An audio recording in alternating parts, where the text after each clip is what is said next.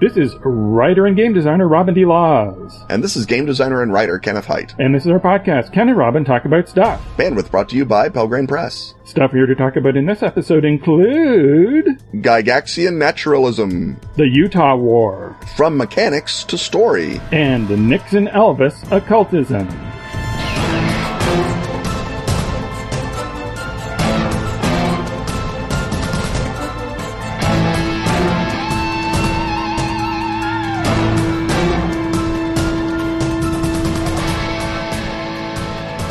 When Bobby would yell for seconds on fish and thirds, his mother said his big mouth would give him brain fever like his cousin Larry Marsh, and how would he like that? And Bobby said just fine, and his mother sent him to his room without any fish at all. Thus begins the strangely familiar, yet disturbingly alien illustrated tale, Where the Deep Ones Are. It's part of Atlas Games' mini Mythos series, which also includes the delightful parodies Cliffourd, the Big Red God, Goodnight Azathoth, and the Antarctic Express. All of them written by yours truly. Right now, and for a limited time, Atlas is offering a buy two, get one free bundle of mini Mythos goodness. which makes delightfully subversive gifts for friends, relatives, and especially their children. Leap online, Mythos fans! Point your browsers to atlas-games.com slash Cthulhu for kids. That's Cthulhu, the number four, and the word kids. Or follow the link in the show notes. That seems wise.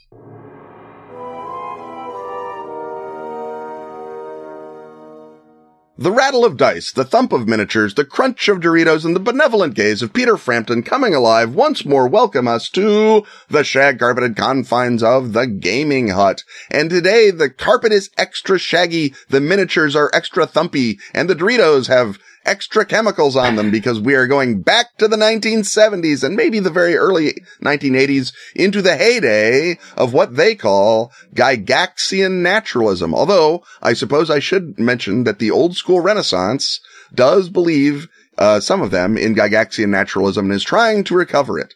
But, ha! We are talking about Gygaxian naturalism in its original beautiful state. Are we not? Or are you talking about the new movement, Robin? You said in a previous episode the words Gygaxian naturalism. And I, Right. and I thought, let's unpack what that phrase means. Let's unpack it. All right. And- and so what you're doing is you're just letting me talk more. Well, uh, Seems like a I- terrible I thought idea. this was something we could go into greater depth on. So, Ken, Yeah, we can. uh, is is this your turn? no, this is a term I believe coined by the lovely and talented James Maliszewski on his seminal old school Renaissance blog, uh, Grognardia. And I believe that the Gygaxian naturalism is meant to imply the sort of, um, uh, fact that the monsters have full on ecologies and the sort of belief to build these, um, uh, th- these, uh, these monsters out with statistics and with weird little, I mean, if you remember in the, in the old Dragon magazine, there used to be articles called the ecology of the mind flayer and, and other nonsense topics, uh, the ecology of the purple ooze. Um, and so that's the sort of, I believe, uh, efflorescence of Gygaxian naturalism, but the Gygaxian natural concept is, uh, that contra, say, 13th Age, where the monsters are often presented as story elements first and beings second, that a Gygaxian naturalist world presents them as beings first and story elements second, or perhaps even not at all. Right. Uh, so the idea is that you are entering a world which is a simulation, and this is reflected in the fact that although it's a magical world, that we are taking a magic exists over here, yet these weirdo creatures, which may be magical or may be natural fictional creatures which are not inherently magical, depending on how you define them, Like dinosaurs. like dinosaurs, or even like uh, you know a, a neo otyugh. Is it inherently magical, or it doesn't exist? But Right. is it a animal in an imaginary world, or is it a uh, creature that uh, the wizards made by sticking two things together, like like a peryton? which which, which comes to, uh, along the sort of, I mean, uh, taproot question of are orcs magical oozy creatures that were made by Saruman, uh, or similar wizard type guy, or are they just a species like Neanderthals? And if they're a species, then there are ethical considerations, maybe, uh, certainly for modern day gamers, as opposed to if they're just magical uh, creations designed uh, with pure evil in mind by Saruman, then you can just, you know, kill them all and uh, double take the hindmost. Yes, in, in certain iterations of the Warhammer world, uh, orcs are fungus. Right. Um, which implies that they have a, a natural history. and that people are allergic to them. Yes. And so uh, the idea then is uh, that you would go in a deep dive as a GM, and that it was considered to be uh, a, a hallmark of great D and D running that the world would all make sense uh, underneath the structure of adventurers uh, going to find and fight monsters and take their stuff and get experience points. And the question for me then of Gygaxian naturalism of the idea that uh, you know a mind flayer has an ecology as opposed to just a, a culture or uh, I don't know. Let, us let's, let's take the culture issue out. Uh, a, a, blood pudding has an ecology, right? And yeah. Uh, that uh, you then have to uh, obey that ecology as you're setting up the artificial environment of the dungeon. So I guess the question is why what is the appeal of this and who is the appeal of this reaching? I think there's a, a big sort of closet drama appeal, certainly, of reading a big article that takes a ludicrous monster that was thought up in, in two minutes and then uh, developing it as if you're Richard Attenborough. Right. Yeah. And, the, the bulette, for example. Yeah. And so, you know, here's Okay, well, what blood pudding? Okay, what do blood puddings eat? Okay, well, I guess they eat moss. And what's their life cycle? Is there a larval form? You know that that's a sort of a fun exercise unto itself. Um, and then I guess that uh, either assumes that everybody in the in the group back in the day read Dragon magazine, so you all read mm-hmm. your ecology of the blood pudding article, uh, and you knew what its life cycle was and everything. And then when you killed it, you went, oh, what? And then afterwards, while you're sorting through, you know, the corpse to see if it's eaten any coins, then I guess your characters talk about its life cycle? Because uh, my question, I guess I'm being skeptical of Gygaxian naturalism and, you know, remembering my, uh, you know, I was a young uh, DM back in those days and trying to figure out a time when I ever worked any of that stuff actually into the game experience in, in a a meaningful way. I mean, I guess there's there's sort of two strands that it appeals to. And the first is what, what we've been talking about, the sort of simulationist urge to say, well, I really want to know where bulettes came from. And I want to know if there are baby bulettes and I want to know if they have a bulette graveyard where I can go and, and get their awesome armor and, and make uh, plate mail out well, of it without having suddenly turned into a story. kill a bulette. Yeah. But, but that's what simulation does, right. right. If you, once you study the world, stories come out of it. That's my whole career is that. Yeah. Um, and then the other aspect of it is that you get a, a, a monster that just has some nonsensical thing, like an Efreet can make food magically, or a, a pixie can tell alignment. And so what that does is that for players who are really sort of loose tactical thinkers and like to, you know, uh, use every part of the, of the monster, they're like, oh, it doesn't matter if we're trapped down here with no food. I'll just summon an Efreet and tell it to make us some food. Or, oh, we really need to know if this guy's evil. We'll just capture him and drag him back to where we met that pixie and bribe the pixie. What do pixies eat? Oh, we know pixies eat lotus leaves. Let's give the pixie lotus leaves and then the pixie will tell us whether this guy's evil or not because we don't have the spell yet, but we certainly have the ability to hit him on the head and kidnap him. And so that sort of using parts of the world for things that you might want to do other than immediately kill it and get its stuff is that that sort of appeals to the the super gamey or super tactical side in the same way that the simulationist appeals to the super travelogy and super world buildy side. And so those two aspects together create that that well that very Gygaxian urge to um uh, to presenting D and D, and I think that's sort of what a lot of the OSR goes for is a world that is simultaneously got rivets all the way around it and that you can bang on each of those rivets and get a cool effect. Right. And so, uh, to, to my mind though, that that then uh, breaks you out of pure imaginary Richard Attenborough monster science yeah. into how do I, uh, because the, the exercise one is just how, how to make a blood pudding Right. seem like it would be a real thing that would really exist. And, uh, and I think ultimately uh, this all comes out of,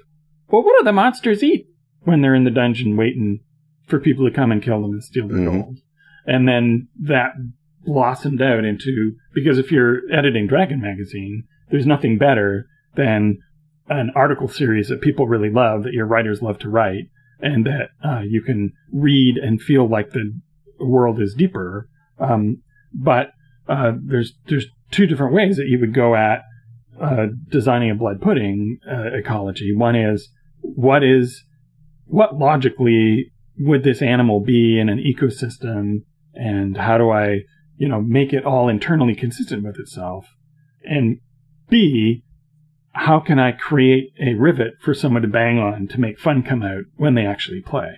But it may not And even have been that you created it for fun. You created the rivet for the rivet's own sake. And then because you are then unleashing that into the game community, lots of people will bang on it in ways you've never anticipated. I mean, I'm sure that no one who wrote down that the pixies can, uh, can tell alignment thought of this. But I'm also sure that a lot of people have done exactly what I described, even though my, my gaming groups have never done it themselves because like you, I think they were more narratively focused or at least more treasure and eating focused than they were on um, uh, exploring the whole beautiful Darwinian universe of uh, Greyhawk. So an ecology article then is an extrapolation onto which you, uh, the GM, are encouraged to build the final bit of extrapolation that turns it from raw simulation into, if not full on story, because this is early D&D, but at least something that has narrative implications and has Right. a plot hook. But again, I mean, that's, uh, that's not even the GM's job. Often it's the player's job. I mean, we all Right. remember because we all were the player who memorized the monster manual. And so it's like, oh, I know that this thing has, you know, um, uh, the ability to create potable water for some dumb reason. We're going to, you know, tie it to the ceiling and drown all those stupid kobolds. And, you know, why would you do that? That seems odd, but it's because I don't have to spend my magic charges, dummy. That's why. And, um, and so that's, uh, that, that sort of, you know, in the moment improv is part of, I think, what the original Gygaxian game was supposed to be about is I'm presenting you with this puzzle. And if you come up with a way out of the puzzle that I didn't even know that I was presenting, that's extra bonus fun for everyone. Right. So Right. it's a world as a set of Lego blocks Right. that have not yet been assembled and that that gives you if you are of an extrapolative mindset along with all of the other players the ability to take all of these things that have been thrown at you and try to assemble them into something whether that is a uh, as a player a uh, clever that is hosy uh, way to get past an, an obstacle or for the GM oh here's a plot hook oh look if the if the uh, Bulette's armor beca- hardens after death, that implies that there's a you can go find Bulette armor and maybe you can do something with it. And so in both of those cases, the Gygaxian naturalism is a midway step, a set of uh, you know components that then you put together yourself, and you have the sense of creativity for having found something actually actionable about the ecology of the blood pudding. Right. I think that in Gygaxian fashion, if we are reiterating our points with ever slighter variations, we must either go do a new edition or maybe just a new segment.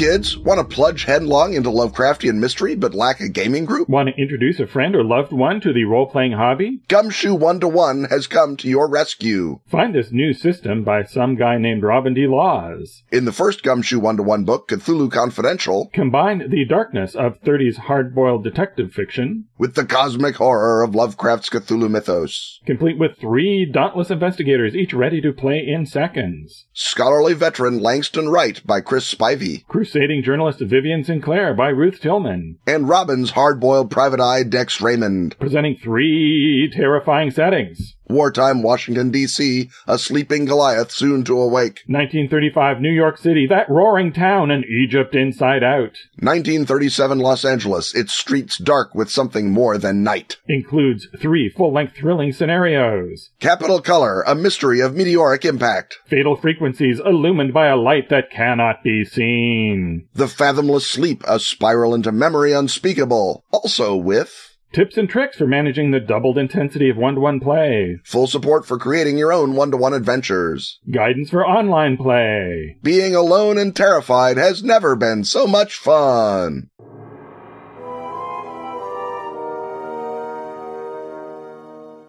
Our stovepipe hats and our daguerreotype stares tell us that we've once more entered the old-timey uh, precinct that is the History Hut. And this time we've been uh, summoned to the History Hut by patron backer Derek McMullen, who poses the following question. What was the real reason for the Utah War? What mythical thing was the government trying to hide? So, in fact, this is the secret History Hut. Uh, but let's start with the uh, the overt History Hut. Uh, the Utah War uh, took place between uh, March 1857 and July of 1858. It was also known as the Mormon Rebellion, and it all started when James Buchanan decided to send federal troops to go and deal with uh, the uh, Mormons who had uh, moved on to Utah. They started out in the uh, oft mentioned burned over district, and uh, they got run out of there. They decided to go somewhere where nobody could come and mess with them. They go all the way to uh, austere mid continental Utah, but guess what? The the feds came after them with uh, with rifles and guns. There were a couple of issues in that. There was uh, plural marriage or polygamy, as uh, those outside of the sect called it, and of course, there's uh, a whole uh, issue of what Utah becoming a state would mean for slavery. So, as you flesh out the uh, story as we know it of the Utah War, which of those strands do you want to grab onto first?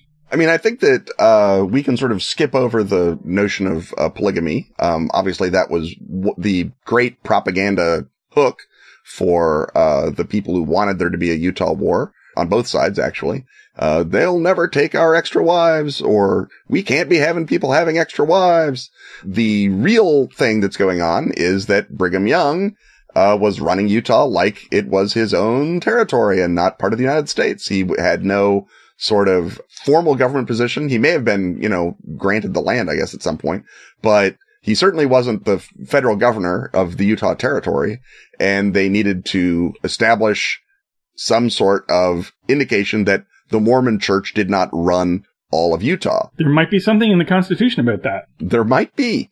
And so, uh, Governor Brigham Young was replaced, uh, as it transpired relatively informally by a guy named Alfred Cumming. Um, lots of other people, uh, said, yeah, you know what? I'd rather not go to Utah. But Alfred Cumming apparently had nothing else going on and said, sure, why not? I'll go to Utah.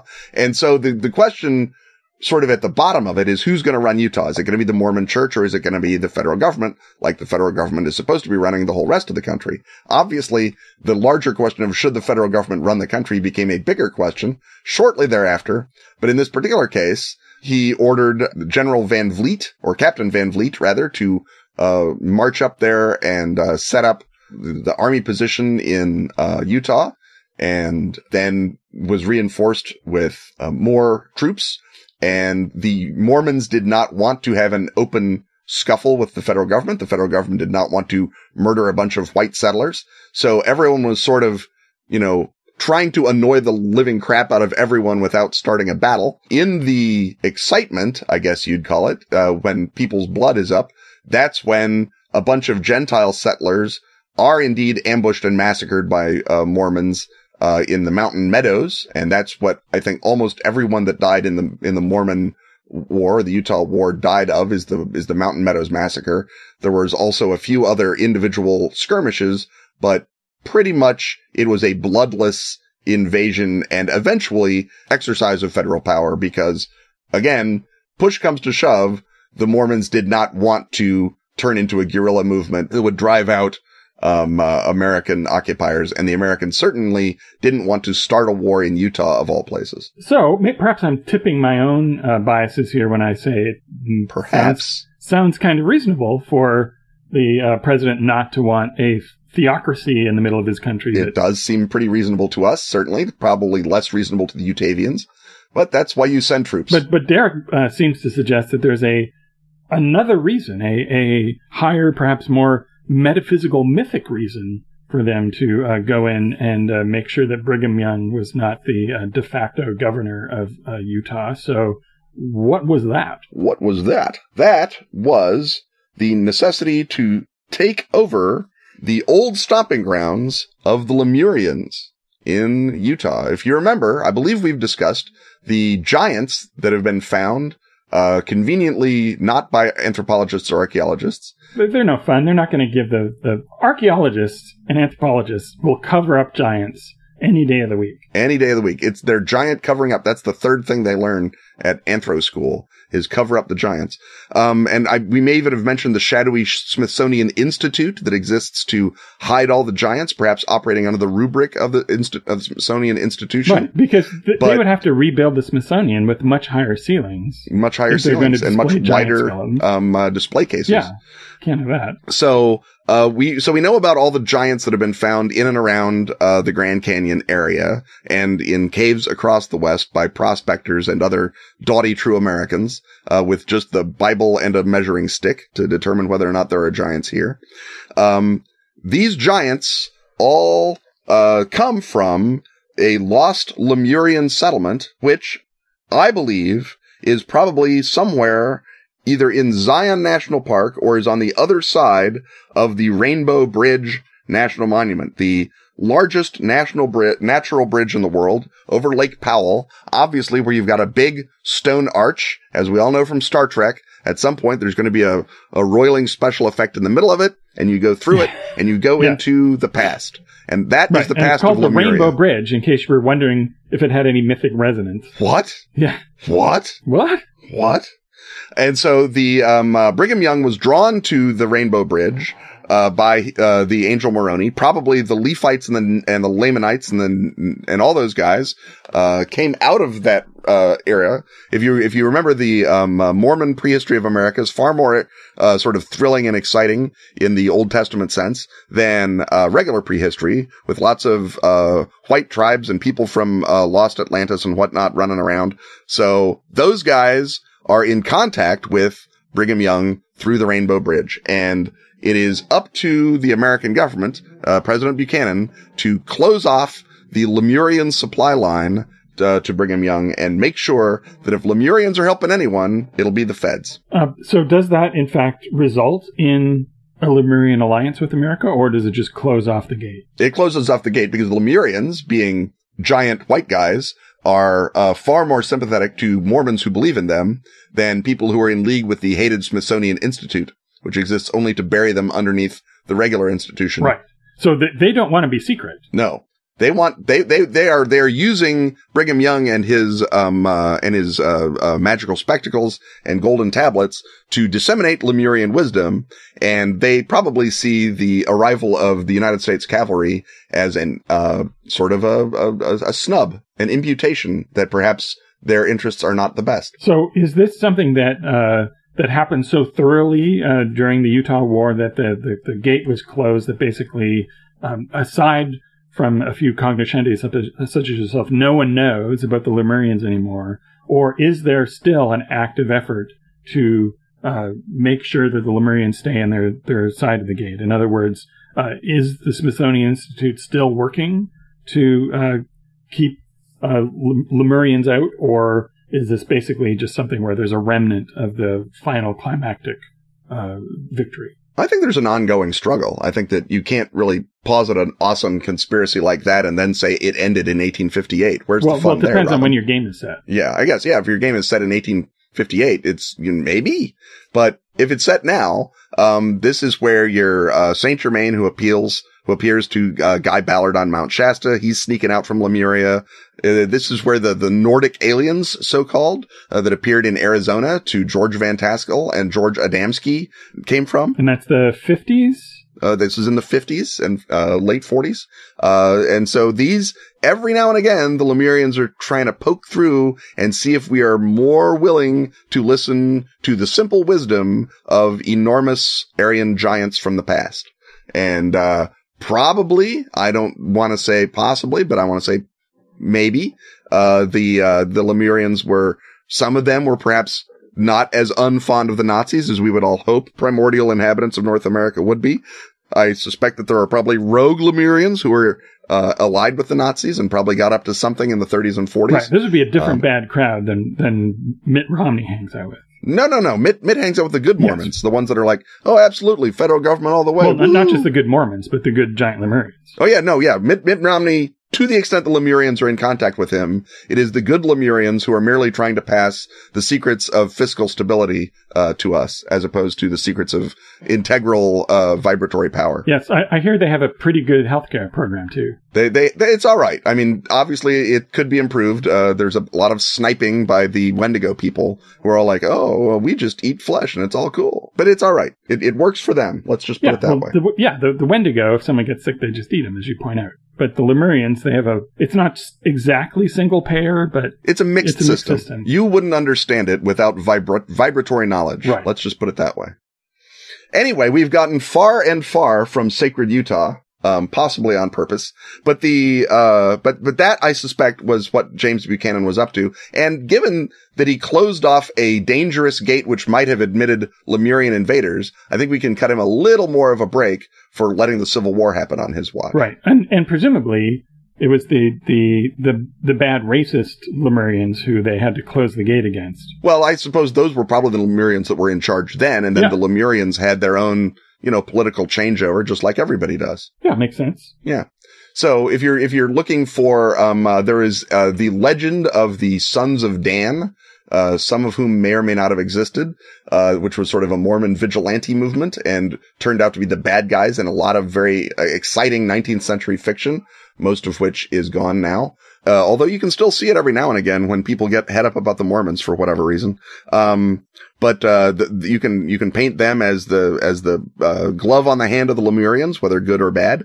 Um, if you're looking for a modern day secret society that can sneak around and attempt to reopen gates and whatnot. Right. And so I guess if we have both good, good and Nazi Lemurians, the, the good Lemurians are probably realize now that they have to keep the gate shut. That, that's for the best right, to, because to we are not ready. bad ones. And then right. if your uh, storyline is beginning around this, obviously the bad guy Lemurians have uh, are coming up with a different way to get through the gate, and you have to stop them, and that that allows you to possibly ally with the with the good Lemurians, but you have the bad Lemurians as uh, as your primary antagonists.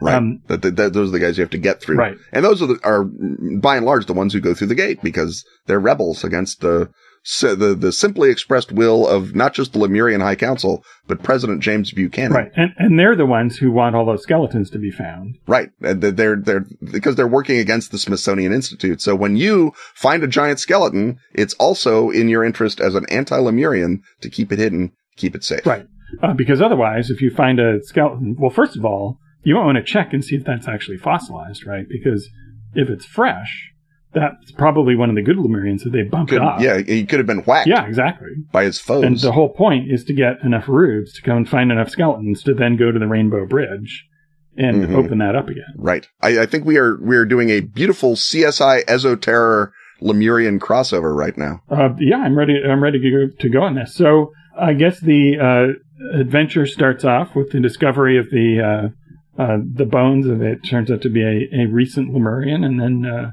and then goes from there. Yeah. Um, you, uh, you can have all manner of, of fun deep diving into the thing. I think where there's one time gate, you can have more. So if you want to go through a, a smaller time gate into, uh, the, the 1850s and, and see the Utah war playing out or into the 1880s and meet Doc Holliday and reveal to him the secret that he must carry to his grave. Uh, you can have all manner of fun. I mean, it's probably I an think, extra golden plate that you have to find that, uh... well, the Lost Dutchman mine probably holds Lemurian treasure, right? I mean, you can take any legend. There is actually, I should say this, there is a Louis L'Amour novel called, I think, The Hidden Mesa. which is about a vibratory barrier to another world that a Louis L'Amour character goes through. And so it's sort of a Western, but also an occult fantasy novel. A little bit of uh, Edgar Rice Burroughs in there. A little bit, a Yeah. little bit. Um, yeah, it's called The Haunted Mesa, and uh, I I suspect it was relatively late in Louis L'Amour's career that he wrote it, but uh, it's it you know it's Louis L'Amour, so it's great. I mean, it's super well written and and rackets along nicely, and it ties in with the Anasazi. So if you were looking, gosh, Ken, you've been in the Southwest talking about mysterious crap for a while. Where are the Anasazi? They're in Louis L'Amour. Go read it. Uh, well, if anybody gets to nerd trip Louis L'Amour, it should be Louis L'Amour. It should be. I mean, or Max Brand, I guess, but he was dead. So there you go. Uh, so we've got our whole uh, weird contemporary West campaign uh, uh, set up, and uh, we just have to start off with our uh, cowboy uh, bank robber characters, uh, as in Hell and High Water, and they can uh, uh, go on the lam, and instead of getting uh, uh, shot by the cops, they can uh, they can stumble into the uh, a, a cave, and there's the Lemurian skeleton, and uh, that It's changes covered everything. in solid gold goodies. There. Oh, well, so we have not only an answer to Derek's question, but an entire campaign lined out uh, for everybody. So I think we can pronounce ourselves uh, uh, victorious and move on to our mysterious next segment.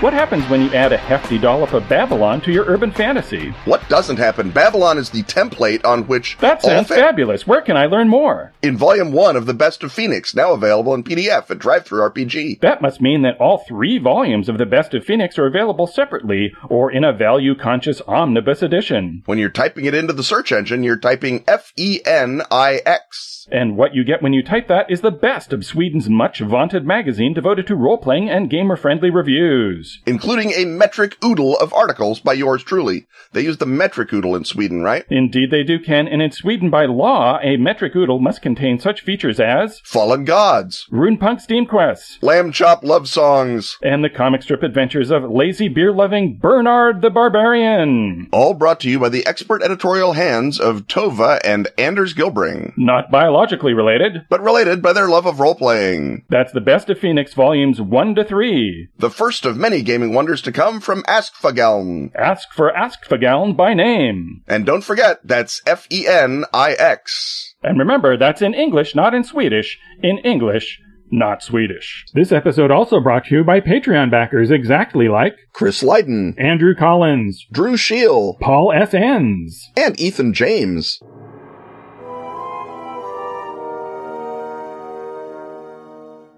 It's time once again to ask Ken and Robin. So let's ask Ken and Robin.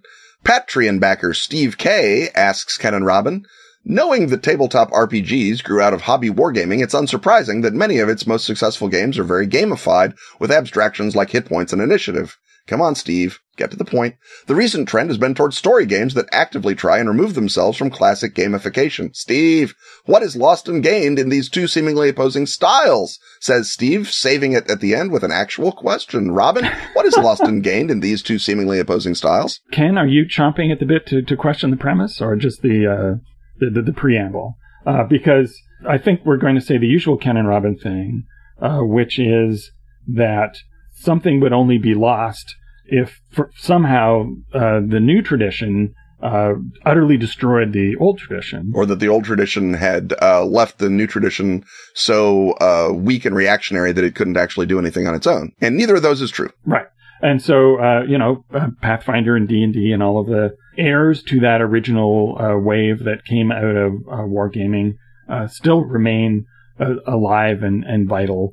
Uh, and so, uh, the only sense in which you can say that we've lost something by moving to a different style, just as a way that, uh, you know, what did we lose uh, when we went to Cubism from uh, post-impressionism? Well, no one set all the post-impressionistic paintings on fire; they still exist, and uh, the newer emphasis on story essentially plays to a different set of tastes, uh, which may, may be held by different people or may be held by the same people at different times who In are different moods for things. looking for a different sense of variety. Given that most of the restaurants on your block are Mexican, what is lost when a sushi place opens? Right. Nothing. So, uh, I think it is a loss for you personally if you like one style and all of you members of your group all decide that they like another style better and you find it harder to get time in your group to do the thing you like. Although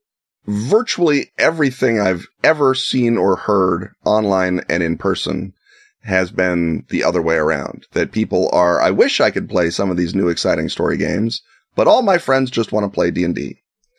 Uh, I almost never hear, I wish I could play Pathfinder, but all my friends want to play Night Witches. I, I don't, I don't hear that ever, if at all. And even then, a lot of my, uh, uh, elfie story game friends are always happy to throw down with some old school gaming of whatever sort. I mean, there are people who are super into very, very experimental games, but they're like, yeah, no, let's, let's take out, um, uh, classic traveler. Uh, let's, let's see how that spins. Let's play that out. Um, and maybe that's because there's, uh, airy dilettantes who can't settle on anything, but maybe it's just because adding more gaming does not destroy your taste for gaming any more than adding more movies destroys your taste for movies. Uh, right. I, I did once have someone tell me not to design a new game because it would make it harder to find people to play existing games. But that's, that's I think that's more in the lines of a compliment to Robin. yeah, that, that's a that's a data point of, of one. Um, and I think that person did eventually uh, buy Hillfolk and really like it. So There you it go. was, a, it was a baseless fear all around. And so uh, I guess uh, what we could do instead of addressing the question as written is to talk about the ways that uh, the experiences are different and are different flavors of uh, of gaming that you can uh, choose to embrace on any given uh, night. There's certainly an argument. There are people who argue from the from the OSR crowd that there was a style of play that has gone away even within gamification, right? Right, so yeah. that it's not uh, hit The new points. D&D is not like old D&D. Right. So it's not that uh, they're both highly gamified, but that the way that you played those gamified uh, things went away until the OSR people brought it back, uh, and then you can. Uh, so I guess the the big argument there is that there was a more experiential way of imagining the D and D world back in the day, and that after people started realizing that story could emerge from the uh, Gygaxian simulative structure and started to try and focus more on that and make that happen rather than And waiting play for it. story. Yeah, r- rather than waiting for it to magically come about emergently, that the things that you start to do in order to make that happen aren't as vivid to uh, some people as as they are to others, and that if you go back and uh, and I guess sort of the one of the examples is we used to spend a lot more time describing the process of tapping along with a 10 foot pole as you laboriously described lots of stuff. And and today even in a D&D game the the GM is more likely to sort of elide that that once you've had that experience once of feeling creeped out by having to poke your way through a chamber then they will do what a storyteller would do and go well after 3 hours of elaborately poking your way down the chamber you then open the door and there's orcs and so there's um, more sort of cutting to the chase which to some people is destructive to immersion And contrarily, or not contrarily, but in an allied uh, caveat or kvetch, uh, a lot of OSR people say that the focus on story leads to uh, too much character immunity because you can't really have as satisfying a story about the three first level guys who died. Um, the story is better if it's the one first level guy who lives to become third level. right. And so the old school methodology that grew out of the adversarial wargaming past of the hobby is that uh, no one is safe, and you walk into a dungeon and you might be killed by a ta- uh, by a trap, you might be killed by a kobold, you might be killed arbitrarily, your spell might fail and blow you up. A million ways to die in the dungeon, and so because we no longer have that, because everyone is sort of tacitly saying, yeah, the story was really, uh, you know, I've got plans and I want you to all investigate this thing and either my world needs to be explored or your characters need to be explored. You can't do that exploration if literally anyone might step on a landmine at any time and die and be out of the story. So the sense of character immunity then leads to complacent play as opposed to uh, desperate inventive play, which is thought to have been the hallmark of play in the 70s. Now, having played both in the 70s and in now, I am not sure that there is, uh, there is some truth in what they say, but it is not as cut and dried as when I was playing D&D in the home set, it was fun. And when I play D&D now, it is, um, uh, an exercise in, um, uh, novel writing for my MFA. Uh, they're both fun and the fun is super overlappy. It's like orange and tangerine. It's not even apple and orange. Right, because I think a lot of this is just finding a intellectual structure to justify your tastes. So that if you uh, just say, "Well, I, I prefer uh, an experience with a high death count where my I don't care so much about my character being a protagonist. I want to be more of a game piece." That's uh, a uh, less of a call to action to other people to accommodate your needs, or vice versa, right? If your argument is, uh, I don't like my character being a game piece, I want to know that he, he's going to live over the course of the whole thing and have a story. Uh, in if you come up with a intellectual justification for that, uh, that uh, you're trying to convince other people to show up at the game session to all agree that that's what you all like and do that together. And so uh, I think the idea of uh, you know styles of play displacing one another or being at war with one another is just sort of a, a way to kind of avoid a clearer discussion of what is it that I want to do at the table, and not you know this is the ideal way to do it, but just this is the way I want to do it. Do you want to do it that way too? So you're saying it's it's basically just a sublimation of the same argument you might have around the table all the time if you didn't establish some sort of common mythology that says, yeah, we're all going to treat characters as important, or yeah, we're all going to play games that uh, play to story because they're designed specifically to create story beats like drama system, or we're going to, uh, or, or like Gumshoe, Right. as opposed to we're going to put our characters in an exciting blend of orcs and murder and see what happens, uh, which is the other uh, side of things. And if you can establish a, a, a group culture around one or the other, then you don't have to have that fight. And so all of the fights on the internet are just sublimations of the fights you would be having with your fellow friends and players if you thought that you could win it. Right. And and are just fights on the internet, right? If you, if right. you're yeah. just saying the internet is just a place to fight. right, if if you're or, or rather, if you have to construct an ideology in order to have an argument that goes beyond two posts, because if you're Yes. God forbid someone should say everything they need to say in two posts and then keep posting. yeah, if, yeah, if if you just say, well, I kind of like this better, that's not an argument. But if you uh, want to construct a thing that I am right about gaming, uh, then that's where your argument that you know we lost something when this other option came along that didn't destroy the other option. That's that's where Right. that uh, comes in. I think. Or that those other people were all playing everything wrong and only we are using the medium to its fullest and truest extent. Uh, Right. The other side of that idiot coin. Yeah. Um, yeah, it's all, it's all fun, people. We're all having fun. Everything is gamified because you're playing a game. Uh, note, uh, everything is, is a story because people create story even when there is no story. And everything is, uh, a fantasy world because that's what you're doing. You're, if you wanted to live in the regular world, you'd be off playing street hockey or something. Right. And, and if you had a great experience playing when you started, uh, and if you didn't have a great experience, you probably didn't continue, and therefore you're not a listener to this podcast. Yes. It, well, and if you are, I salute you, Yeah.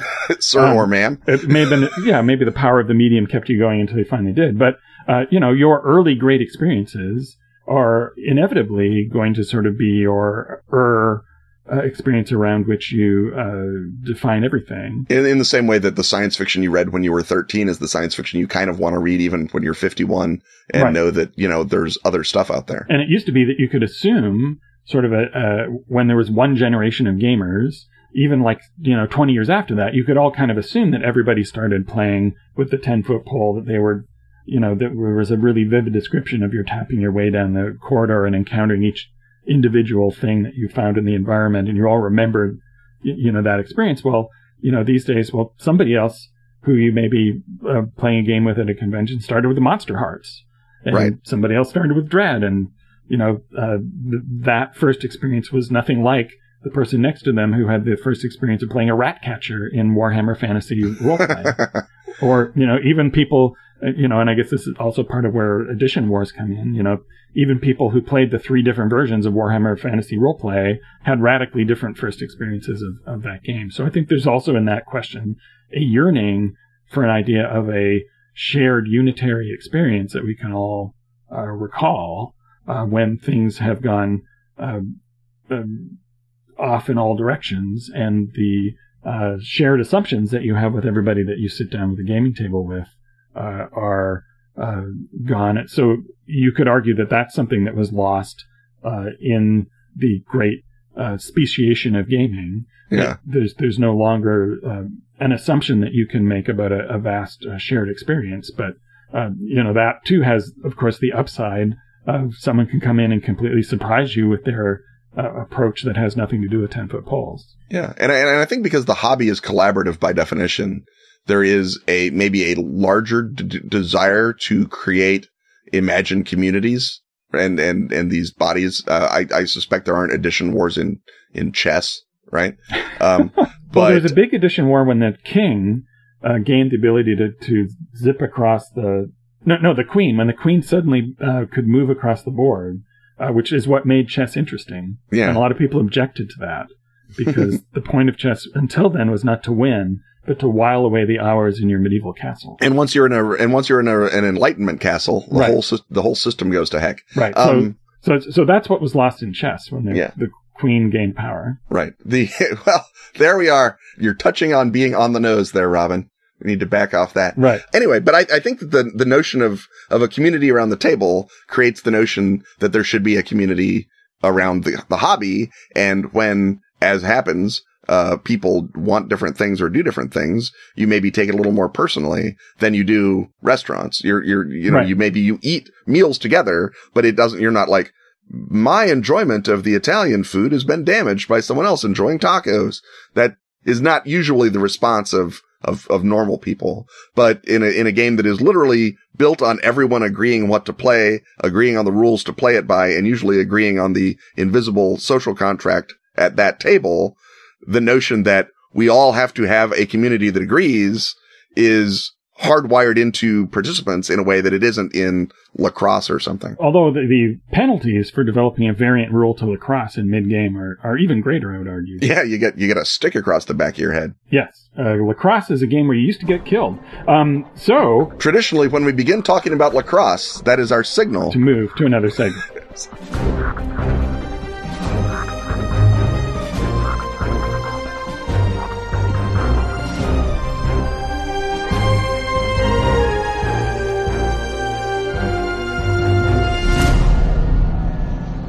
The skies are dim always since the Maker died. Time to weave a tale, my friends. A tale of good-hearted puppets in a bad-hearted world. In John Scott Tynes' Puppetland, you rise up against the savagery of Punch, the Maker Killer. You battle his army of nutcrackers and his terrible boys sewn from the flesh of the maker of all puppets. Seek the gorgeous new hardback edition at your nearest retailer of beautiful yet sinister role-playing games. Featuring full color paintings from Samuel Araya, And tons of ready-to-play tales from Kenneth Hite, Aaron Dembo. and Gareth Ryder Hanrahan. Are you ready to play? Because Punch and his boys are ready to play. Ready for you.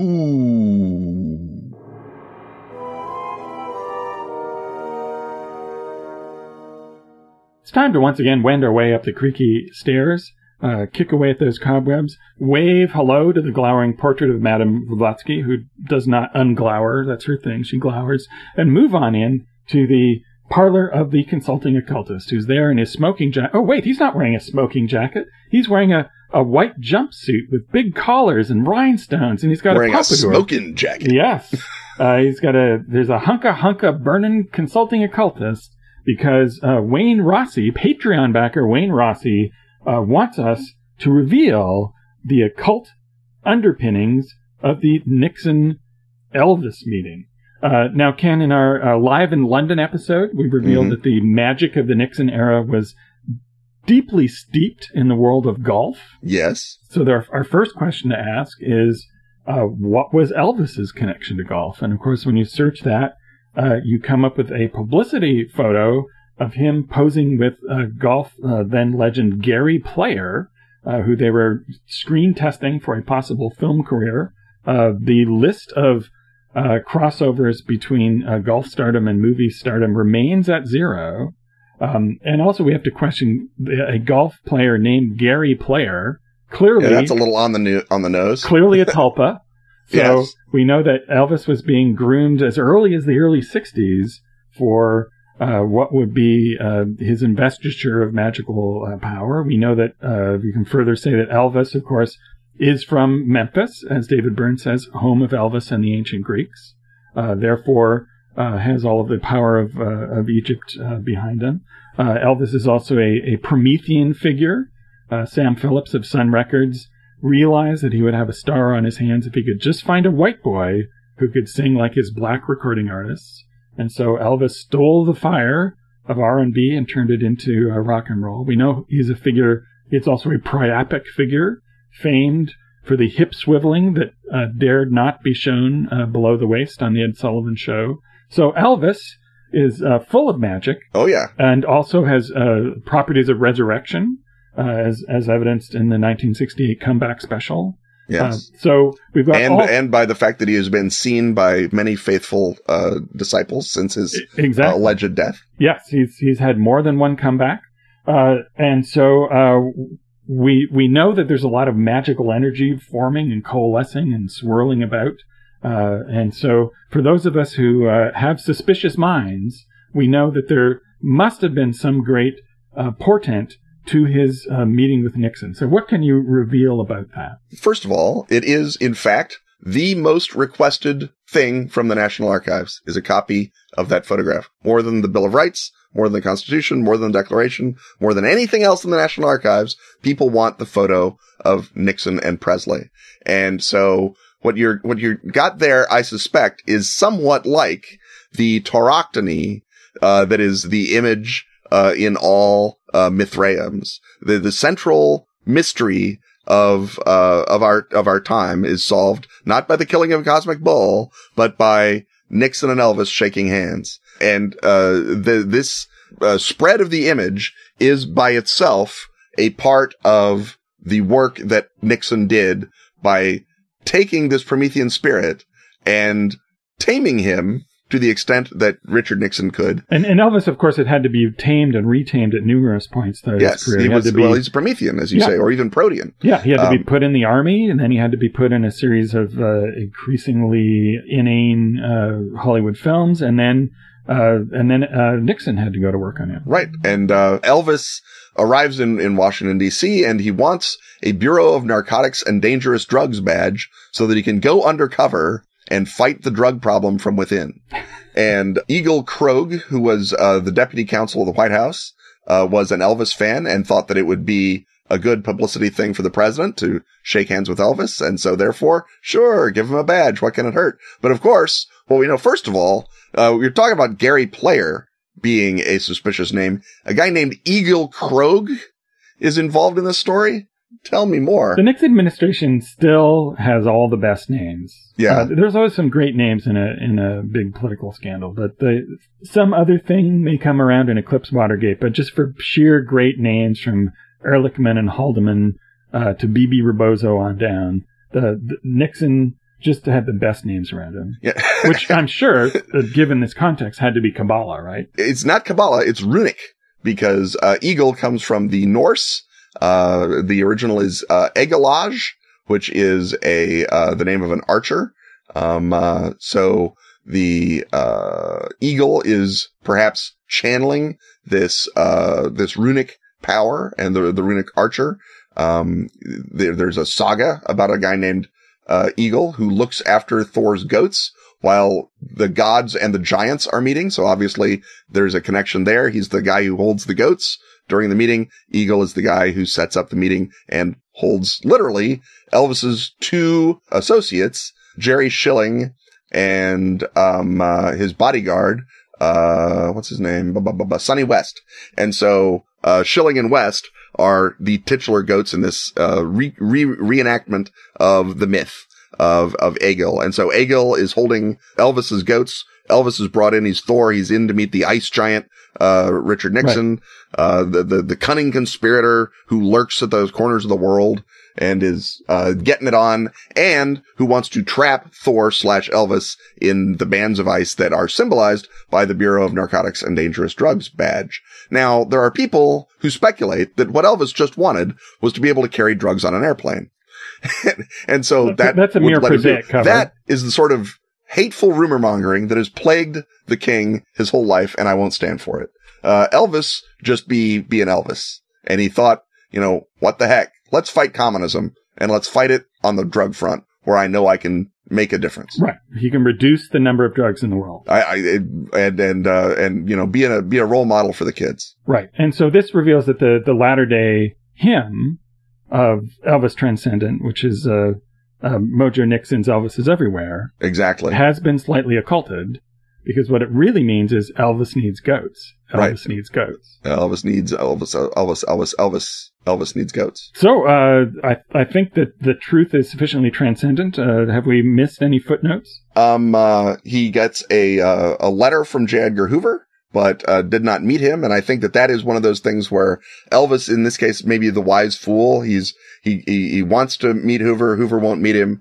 Uh, if Hoover had met him, uh, who knows what, uh, further toils, uh, the king could have been drawn into because obviously if, uh, Nixon is, uh, the, the, the ice giants, uh, Hoover is Loki. Right? He's, he's there sneaking around, dressing up as a girl, just like Loki um, up to up to all manner of, of of things. But important to defend the gods when the chips are down. So that's why you got to keep J. Edgar Loki around. So uh, uh, as you say, it's it's one of uh, many tamings of Elvis, and I think that we can leave the question of uh, Elvis's badge and its potential occultic significance, uh, maybe for your Unknown Armies game or for other activities that might happen later on. Well, if we're moving on to other activities, let us uh, conclude this installment of our podcast, and we'll be back for another exciting go round, same time, same channel. Stuff having once again been talked about, it's time to thank our sponsors Atlas Games, Pelgrane Press, Askfageln, Arc Dream, Torque Tower. and Pro Fantasy Software. Music, as always, is by James Semple. Audio editing by Rob Borges. Get your priority question asking access by supporting our Patreon at patreon.com backslash Ken and Robin, Hang with such hunka hunka burning pals as Joshua Hillerup, James Pearson, Isaac Priestley, Linda and Mike Schiffer. and Phil Masters Snag Ken and Robin apparel and other erudite merchandise. at tpublic.com slash user slash Ken Robin. On Twitter, he's at Kenneth Hite. And he's at Robin D. Laws. See you next time when once again, we will talk about stuff.